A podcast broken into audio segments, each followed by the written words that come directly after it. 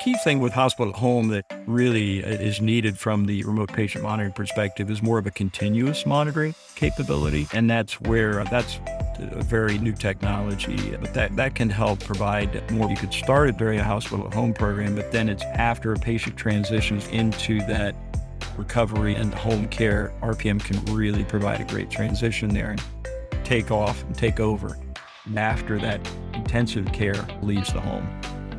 Welcome to a virtual view where we talk about telehealth, healthcare, and everything in between. Today, we're excited to have Bernard Benassa on with us today to talk a little bit about remote patient monitoring. So, Bernard, if you don't mind, tell us a little bit about yourself so our audience can get to know you a little bit better. Thanks, Cam and Danielle, for having me on today. I appreciate that. So, I'm currently with AMC Health as VP Provider Telehealth Solutions. And uh, I've got a long background working with digital health and telemedicine solutions, starting with working with video integration systems for operating rooms. And then I transitioned into facility based telemedicine, into the post acute care solution space in the virtual care area, mobile telemedicine, and now I'm firmly into remote patient monitoring solutions. So pretty much I've had a broad view from the digital health perspective, from the inner workings of a hospital clinical enterprise all the way out to the patient at home. So it's really been an incredible journey to see all the ways that digital health and virtual care can transform care delivery and patient outcomes in so many settings and use cases. Absolutely. You've been able to see the use and the development of telehealth as well as remote patient monitoring, especially since we've seen the utilization. Remote patient monitoring has been around for a while, but we've seen the utilization of remote patient monitoring, like telehealth, really increase over the course of the pandemic. And so, for some of our listeners who maybe are a little bit newer or are just learning about what remote patient monitoring is, can you explain what the service is and really how does it work? Yeah, great starting question. So, remote patient monitoring in its most simple form is about collecting and interpreting data from a patient that is dis- that's at a distant location from the provider. So that along with a key piece that includes acting on the data to advise the patient to take some type of action like changing a medication, scheduling a visit to their physician, or uh, some other adjustment to maybe the care plan that you've got for them. It's when you look at remote patient monitoring, it's actually a pretty broad term that encompasses a wide range of virtual care offerings that can include physiological monitoring, medication adherence, diet, exercise and wellness tracking, falls and personal emergency episodes, and even digital tools to help with uh, treatment like, like for behavioral health needs. But when the healthcare industry talks about RPM as a care model for high need patients, like those with advanced chronic illnesses, they're primarily referring to what the CMS has defined as remote physiologic monitoring. So in, in, its purest sense, when it's talking about the CMS definition, it, RPM stands for remote physiological monitoring. So sometimes that can get confusing. But this form of RPM really specifies that that FDA cleared medical devices must be used by patients to collect their readings, and then these readings must automatically transmit from the devices to the monitoring platform for review by the healthcare professional. And some of the medical devices that you might find in an RPM solution blood pressure monitor, weight scale, pulse oximeter, blood glucose meter, and some additional ones. There's also some versions of RPM that don't include medical devices, uh, and but because they don't, they're not covered under the CMS RPM definition as a reimbursable service. But some examples that maybe the, sometimes you hear the word deviceless, or, or really what they are are messaging-based apps, or maybe self-reporting portals or applications for patients for for doing their own self medical readings reporting. So RPM can cover all that, but really the specific one that we talk about that's reimbursable is designed for high need patients is remote physiologic monitoring that includes all those things I mentioned. That sounds like something that's got a lot of different moving parts and angles, I'm sure. A remote ma- patient monitoring program, how's that something you get set up and start working with? Typically, an, an RPM program would work something like this, right? A provider organization would identify a group of patients often like a high risk group, like heart failure patients, for instance. And then you select patients within that group that you want to reach out to and hope to enroll into the program. And then you have monitoring devices to support that patient biometric data that you want to collect for heart patient type, heart failure type patients, and, uh, and along with a, a patient engagement tool. So the tool might be a tablet with patient engagement software installed. It might be an app that can be downloaded to the patient's smartphone.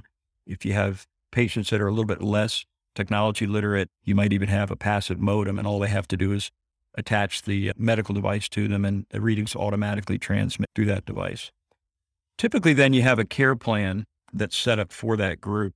And you might have a suite of available care plans, and you can pick the one that's designed to support the desired care goal. And what this does is also acts as a guiding pathway for the patient facing interaction and coaching, but it also provides like a monitoring support dashboard and a set of tools for the clinicians to assess the patient's current alignment or trending within the care plan objectives. Some of the more advanced RPM systems even have automated interventional tools that get triggered based on a, an intelligent understanding as to where the patient's trending. One way I, I speak to some relative newcomers, like at conferences and other times, is I like to think of it as the way that you see some of these driver assist features that are appearing in newer cars. So a care pathway lane is set up via the care plan. And if a patient starts to drift outside of that lane, a gentle and timely intervention can occur that nudges them back into the care lane. This can be automated to a certain extent. It can also be more hands-on and, and a nurse can make that correction for the patient once they receive t- some type of notification that patient is strayed. And some of these more advanced RPM systems, they've got a, a library of care plans that that can really be based on multiple components, right? You can have the device selection, the frequency that you want a patient to take the readings. You might have patient surveys that are customized for that condition, as well as an assigned set of some video tutorials that uh, you would prescribe for them to see. And then have a set of parameter monitoring thresholds put around that so that if the patient is either non adherent or they're just falling in ranges outside of the desirable one. You could have alerts set up and be aware of their situation. And then from an actual monitoring perspective, you would have like an, a monitoring center set up and staffed by care managers, typically nurses. Their job would be to enroll and, and onboard patients, monitor the incoming patient data on a dashboard, respond to alerts by communicating with the patient and advising on care plan adherence and do interventions. This kind of monitoring center could be set up using provider organization staff, or it can be outsourced, right, to a RPM vendor. Finally, typically the RPM vendor would offer a logistics service. So that would include managing patient device kits for the provider, including inventory, shipping, retrieval, refurbishment, et cetera. And really, this can be a no touch model for the provider so that they don't have to mess with storing the equipment, handling the equipment, cleaning it between patients, worrying about calibration or maintenance or anything. It can be kind of offered in, in, as part of the subscription model, which we, we find works the best. Yeah, so there's a lot of moving parts to a remote patient monitoring program to really get it up and started. But really, the ultimate goal is improving the information that providers can act on when they're working with patients that perhaps are struggling with certain conditions. So, if you're working with a patient who has diabetes, being able to have a consistent reading of what their A1C is doing so that there can be more timely intervention, especially if you're working with patients where perhaps it's really difficult for them to come and get a biometric reading. Being able to increase that access to improve, provide better follow up care, pri- provide more preventative care, but ultimately improve some of the decision making that those providers who are engaging with patients are able to offer as well. Yeah, it sounds like a great way to customize patient care. Yeah, that's true. That's true. That's the promise of RPM if it's done right. So, with that, RPM is unique in what it can offer as a virtual care solution. And it's interesting because we see remote patient monitoring and even remote patient monitoring, depending on which state Medicaid you're looking at, remote patient monitoring falls under the definition of telehealth. But it's very unique in what it's offering. How does RPM differ from other virtual care solutions?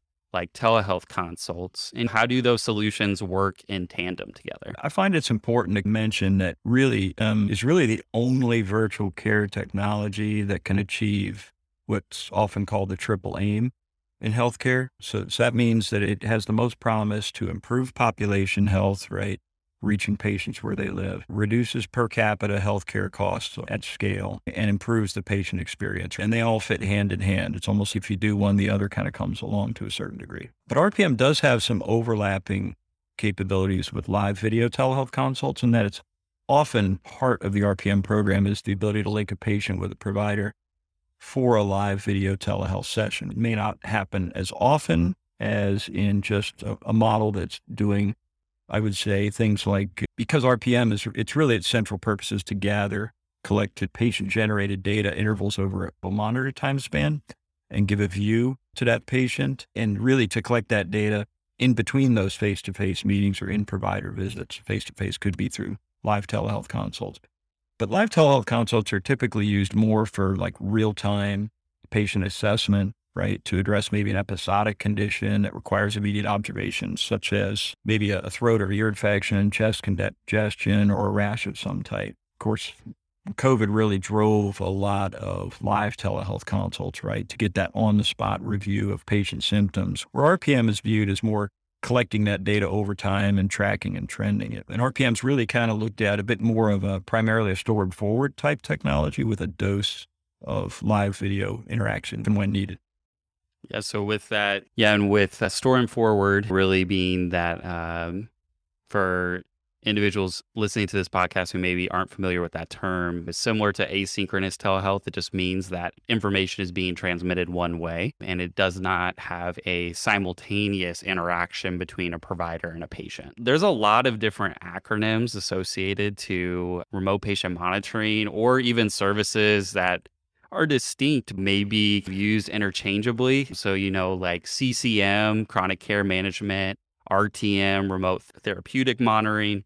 How do you help sort out some of this variety in terminology and, you know, how some of these services can overlap with each other, but are distinct from each other as well?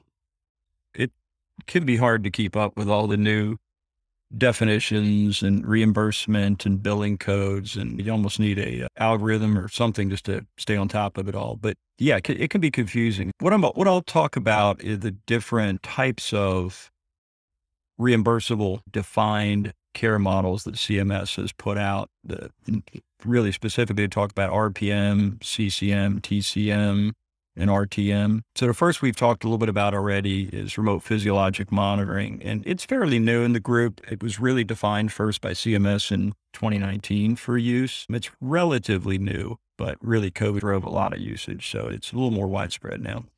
But really, RPM involves the use of connected medical devices, like we talked about, to collect physiologic data. And typically, a treatment plan would be set up so you can review and manage the patient progress.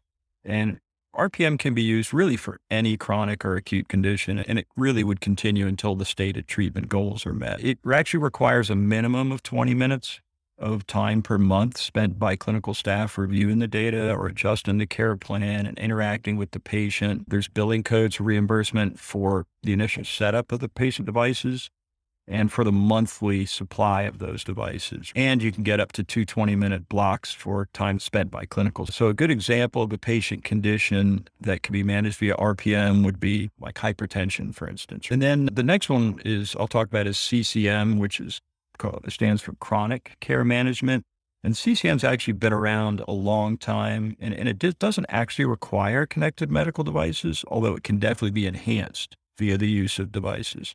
So it's a little difference between that and RPM requires the devices if you want to be able to bill for it. So you can actually have a model using both CCM and RPM together. It's proven to be highly successful for most at, the most at-risk patients and also lucrative for providers billing for both services together. But CCM is really designed to be used and has to be used for patients with two or more chronic diseases that are expected to 12 months or longer or until death of the patient. So they're really lifetime type of diseases. And CMS, though, where it differs from RPM2 is it really requires a very comprehensive care plan for each of the chronic conditions that you're managing. It's got special requirements for round the clock or 24 7 care access. You also have to coordinate the plan with other care providers involved in the patient's care. So it requires a lot more work, but it actually can be quite lucrative as well.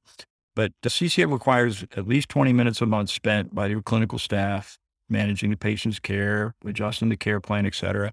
There's also additional codes that cover additional 20 minute blocks and also 60 and 30 minute blocks if you're doing what they call complex CCM, which requires a whole nother level of, uh, of care plan management. But in good, maybe a good example of a patient being managed via CCM would be, for instance, someone who has maybe both heart failure and diabetes, because those often go hand in hand. Those are two lifetime chronic type of diseases, and they would qualify. Then there's the next one's principal care management, and that is also called PCM. It's very similar to CCM, so it tracks fairly similarly, but it's used for a lower acuity patient, one with a single high risk disease instead of multiple, and really designed to last maybe three months or more. Not really expected to be a long term coverage model. And billing codes exist for 30 minute blocks of time, either spent by clinical staff or, or physician. I think you can do up to two 30 minute blocks.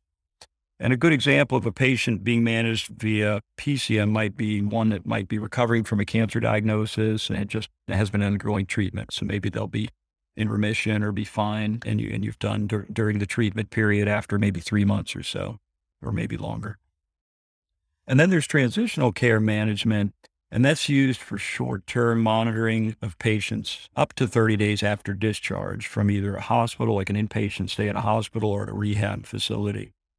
And it's really designed to support transition back to a stable self care routine, like at a patient's place of residence. And then there's there's special time requirements that have to be followed for remote check in and follow up, like within two days and seven days of discharge. So there's some pretty strict time zones you have to meet to get mm-hmm. reimbursed.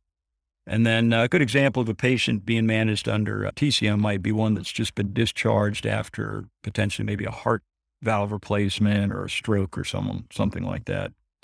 And the last one, which is the newest of the remote patient monitoring care models, is called remote therapeutic monitoring or RTM. And that's just been introduced and added to the physician fee schedule this past January. So it closely tracks RPM, but it really extends the range of digital care applications to, to include non physiological data monitoring for treatments of conditions like uh, for respiratory, musculoskeletal type conditions. It can also be used for like medication adherence and pain monitoring.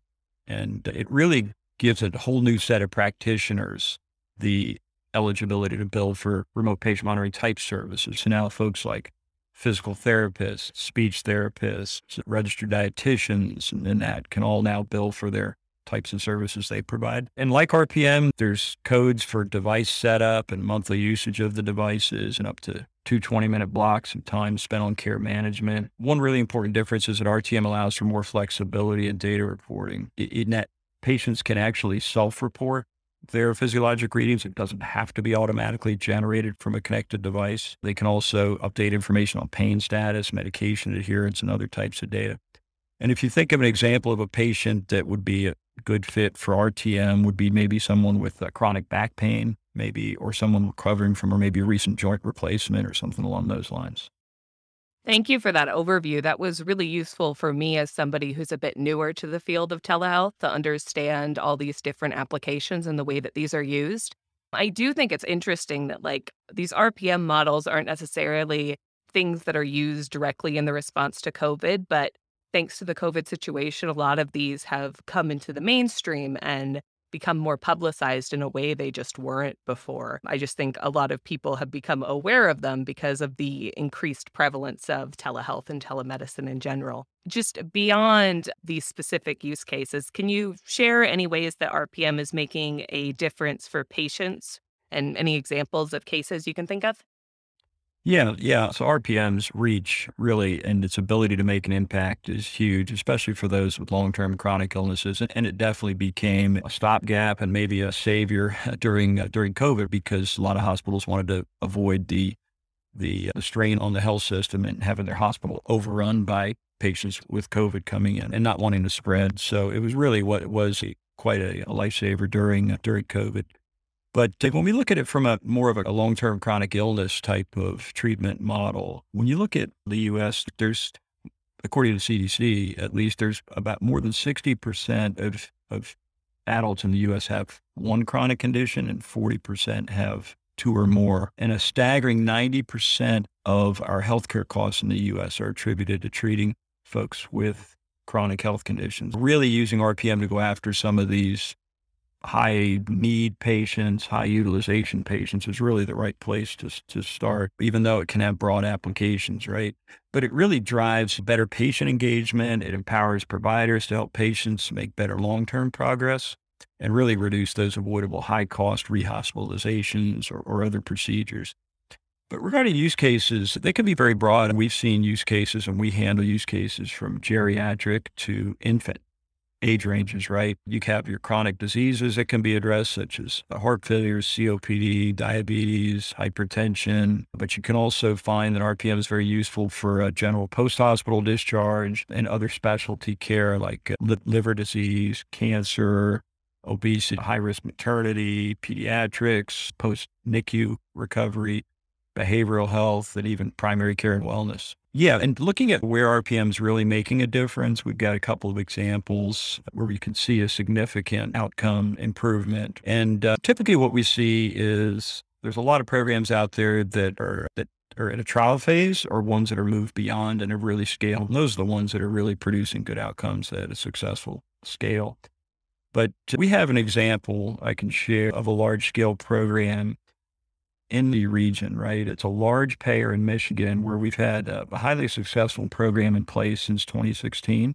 It's a full service partnership, and we provide the platform, patient kits, logistic services, clinical monitoring services, patient candidate screening, enrollment, onboarding, and some analytics reporting.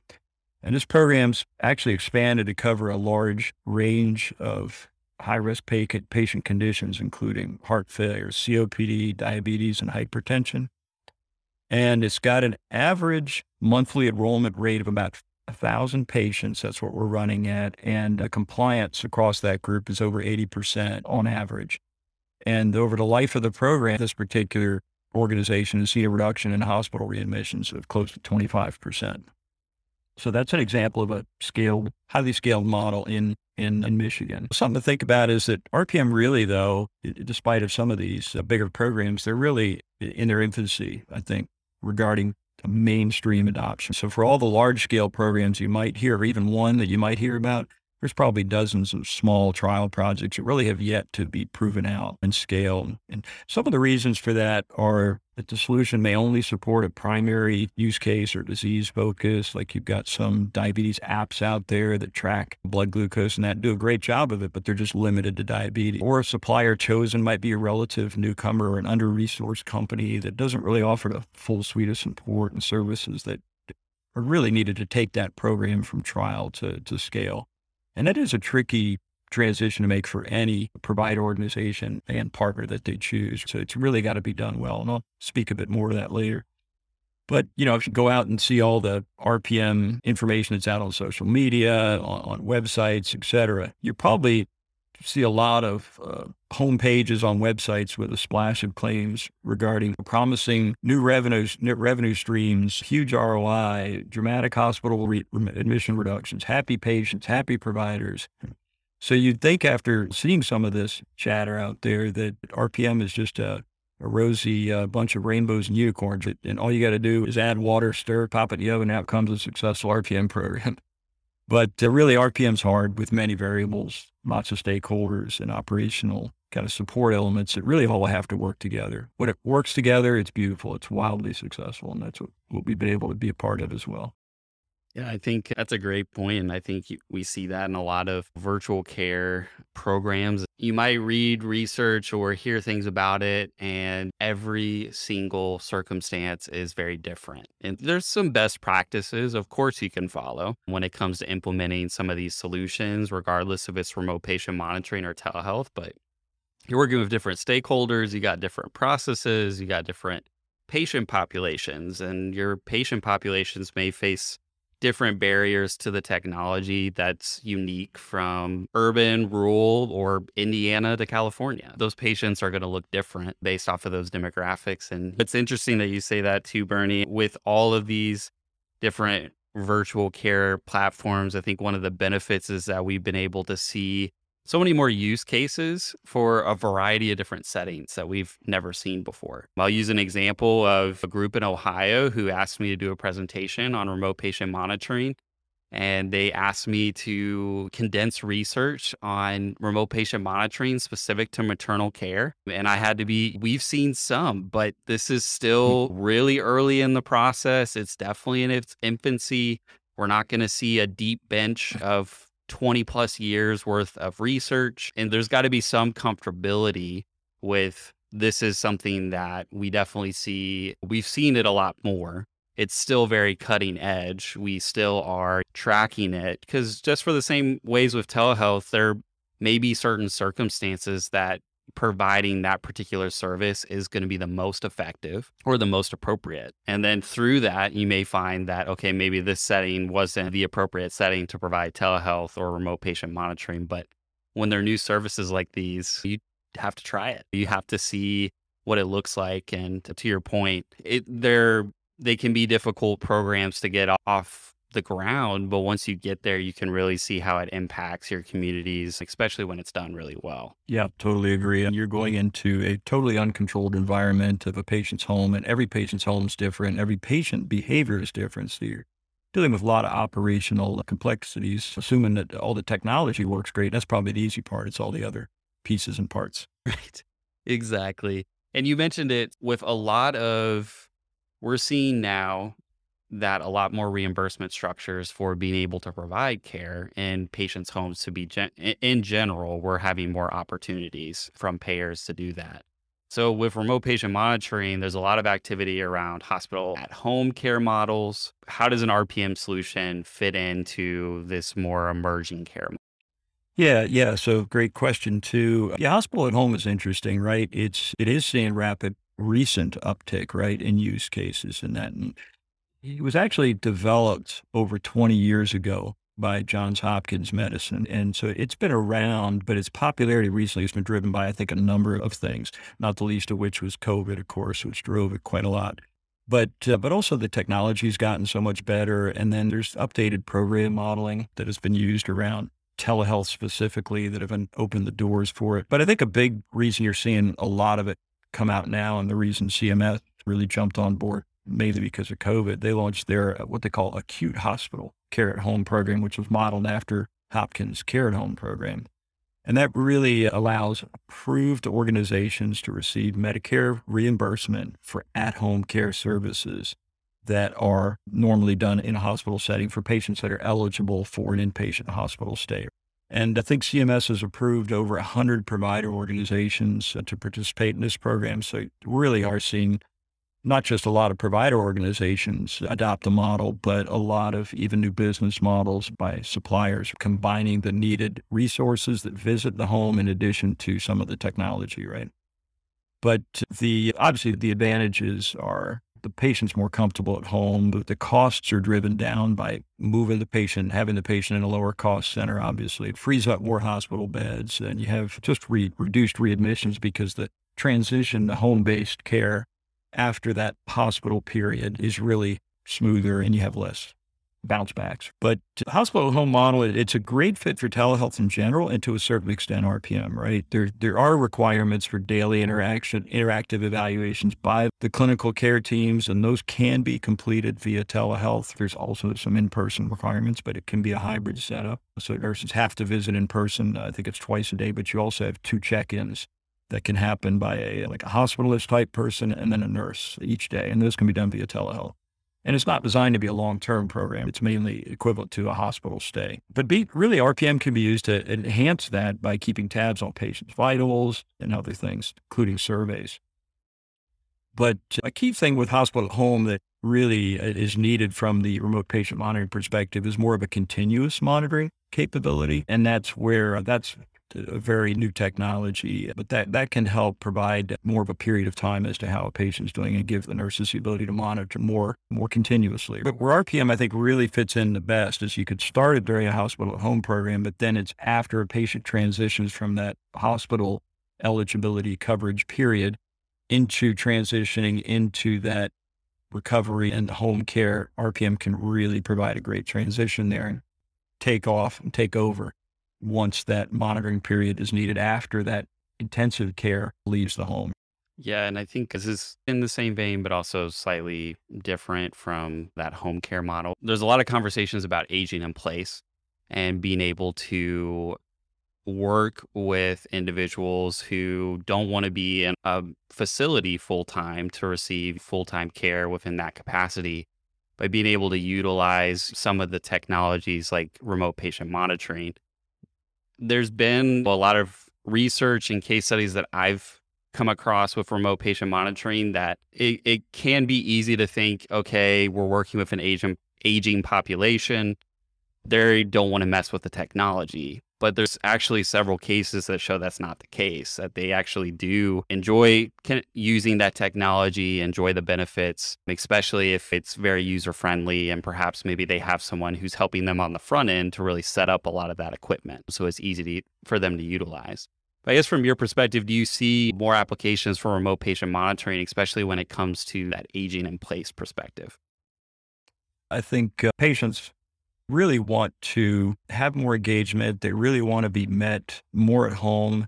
It's just a lot less stressful on aging population. They're not easy to get around. And now with the risk of infections and now COVID and all the other strains, that's just such a perfect model. There, there usually are some hurdles to get through for from a technology literacy perspective, but most of the vendors that are putting out RPM solutions, there's actually been studies done and measurements of the literacy level of some of these apps that are being put in front of patients. And uh, I think a lot of them have tested around like an eighth grade reading capability of friendliness so that not going to be that hard to learn.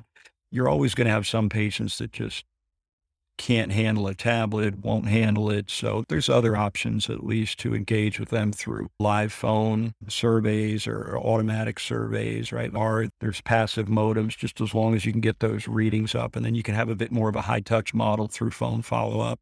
But really, the tablets and the user interfaces have gotten pretty easy to use. And more and more, I think elderly patients, especially the new ones that are entering the elderly ranks, are more accustomed to some more of the technology. And a lot of times there's a caregiver in the home. And in those cases, they can help them with a, with a digital tool or technology. So I think there's a lot of options there. But I think that it is being embraced and we're definitely seeing greater adoption even by quite elderly folks. So I know that when we're talking about working with these aging populations, we are also not just dealing with the technology literacy, we're also dealing with problems in connectivity. RPMs, how do they address that? Because I know that can be an issue for any sort of telehealth. Exactly. That's totally outside the, the telehealth platform itself, right? It's got to work over whatever connectivity is present to reach these um, patients work where they live? So that's a great question. So really designed RPM solutions should have several options, right? It can be combined and used together to reach the, to give the highest quality experience to the most number of patients. So obviously high speed connected patients, you want that video capability and then the digital responsiveness and all that. But you also need a solution to reach the those that are hardest to reach. And really, this is so often the case, right? The patients that are the hardest to reach are probably the ones that have the highest care needs. So their needs aren't being met. They're too far away or just in underserved areas or don't have access to technology. So what we're seeing from providers about the challenges and what they ask us about is how can I really best manage that variety of connectivity needs with a an operational model that I can manage? How do I also accommodate the different levels of technology literacy and literacy in general?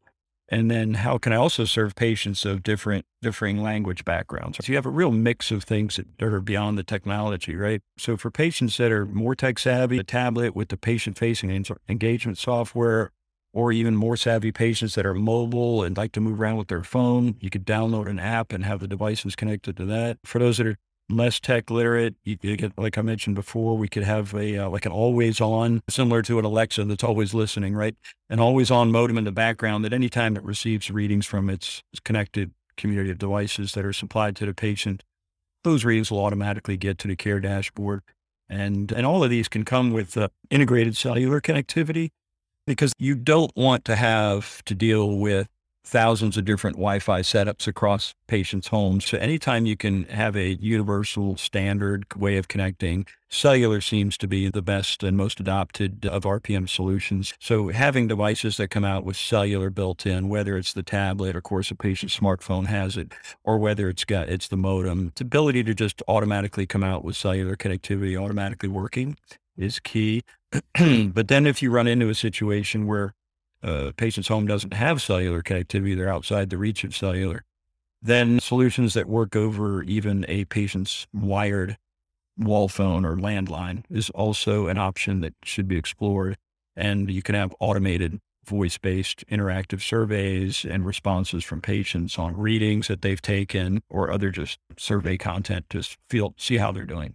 So automated phone based solutions can be provided over wired phones as well. So there's a lot of options there. And then when you're looking at different language needs, you want to make sure that uh, a vendor offers the on-screen content if it, if they are using a screen, survey content if they're using digital surveys, IVR content for audible surveys over the phone, and all the educational content you might want to have them review on their about their management and even support. So you want to make sure all that's in the, the right language so that you don't have any gaps there. That's a great point, Bernie. And it's great to hear that there's options around whenever patients experience some of those barriers, whether it come to language access or access to high speed internet or internet co- connectivity in general, that there are still ways that they can still participate in a program like this, as well as take advantage of some of the benefits of engaging in a remote patient monitoring platform. But Bernie, we're really thankful for being able to talk to you on the show today and to dive in a little bit about remote patient monitoring. We're looking forward to having a, a follow up episode with you for this. But I wanted to give you an opportunity that we have. A, you, one of your organizations that you've worked with to start a remote patient monitoring platform is actually going to be speaking at the Upper Midwest Telehealth Resource Center conference. So, why don't you tell us a little bit about what they're going to be talking about coming up here in September? Yeah, thanks for the opportunity to do that. So, yeah, we have a the largest independent physician group in Michigan, just outside of Detroit, has been using our solution in a really innovative model that's part of their they're actually working with some of their patients that are covered under a value-based care plan under Blue Cross Blue Shield's Blueprint for Affordability program. So it's a shared risk, value-based payment model. And they started using our solution to reduce the total cost of care and obviously drive better outcomes for the patients. They're seeing really good results from that. And uh, we'll be talking about that. I think they're primarily addressing right now heart failure and COPD patients. So we'll be talking about that and their experiences as to how they got their program defined and up and, and, started working with us. So yeah, we'll jointly be presenting at your conference uh, in September. We're really looking forward to that presentation and hearing a little bit more about it. But with that, uh, I'm going to go ahead and conclude our time today and just want to thank you again for joining us, Bernie. Thank you for listening to a virtual view. You can find more information about today's episode in the show notes below. If you would like to support our podcast, please rate and review us on your favorite podcast platform. Do you have any questions or topics you'd like us to discuss? If so, contact us at info at umtrc.org or through the form found in the show notes. Also, we'd like to give a special thanks to our editor, Tristan Yoder. Finally, a special thanks to the Health Resources and Service Administration, also known as HRSA. Our podcast series, A Virtual View, is sponsored in part by HRSA's Telehealth Resource Center program, which is under HRSA's Office of the Administrator and the Office for the Advancement of Telehealth. The content and conclusions of this podcast are those of Cameron Hilt of the UMTRC and should not be construed as the official policy of or the position of, nor should any endorsements be inferred by HRSA, HHS, or the U.S. government. Thanks for listening and have a great day.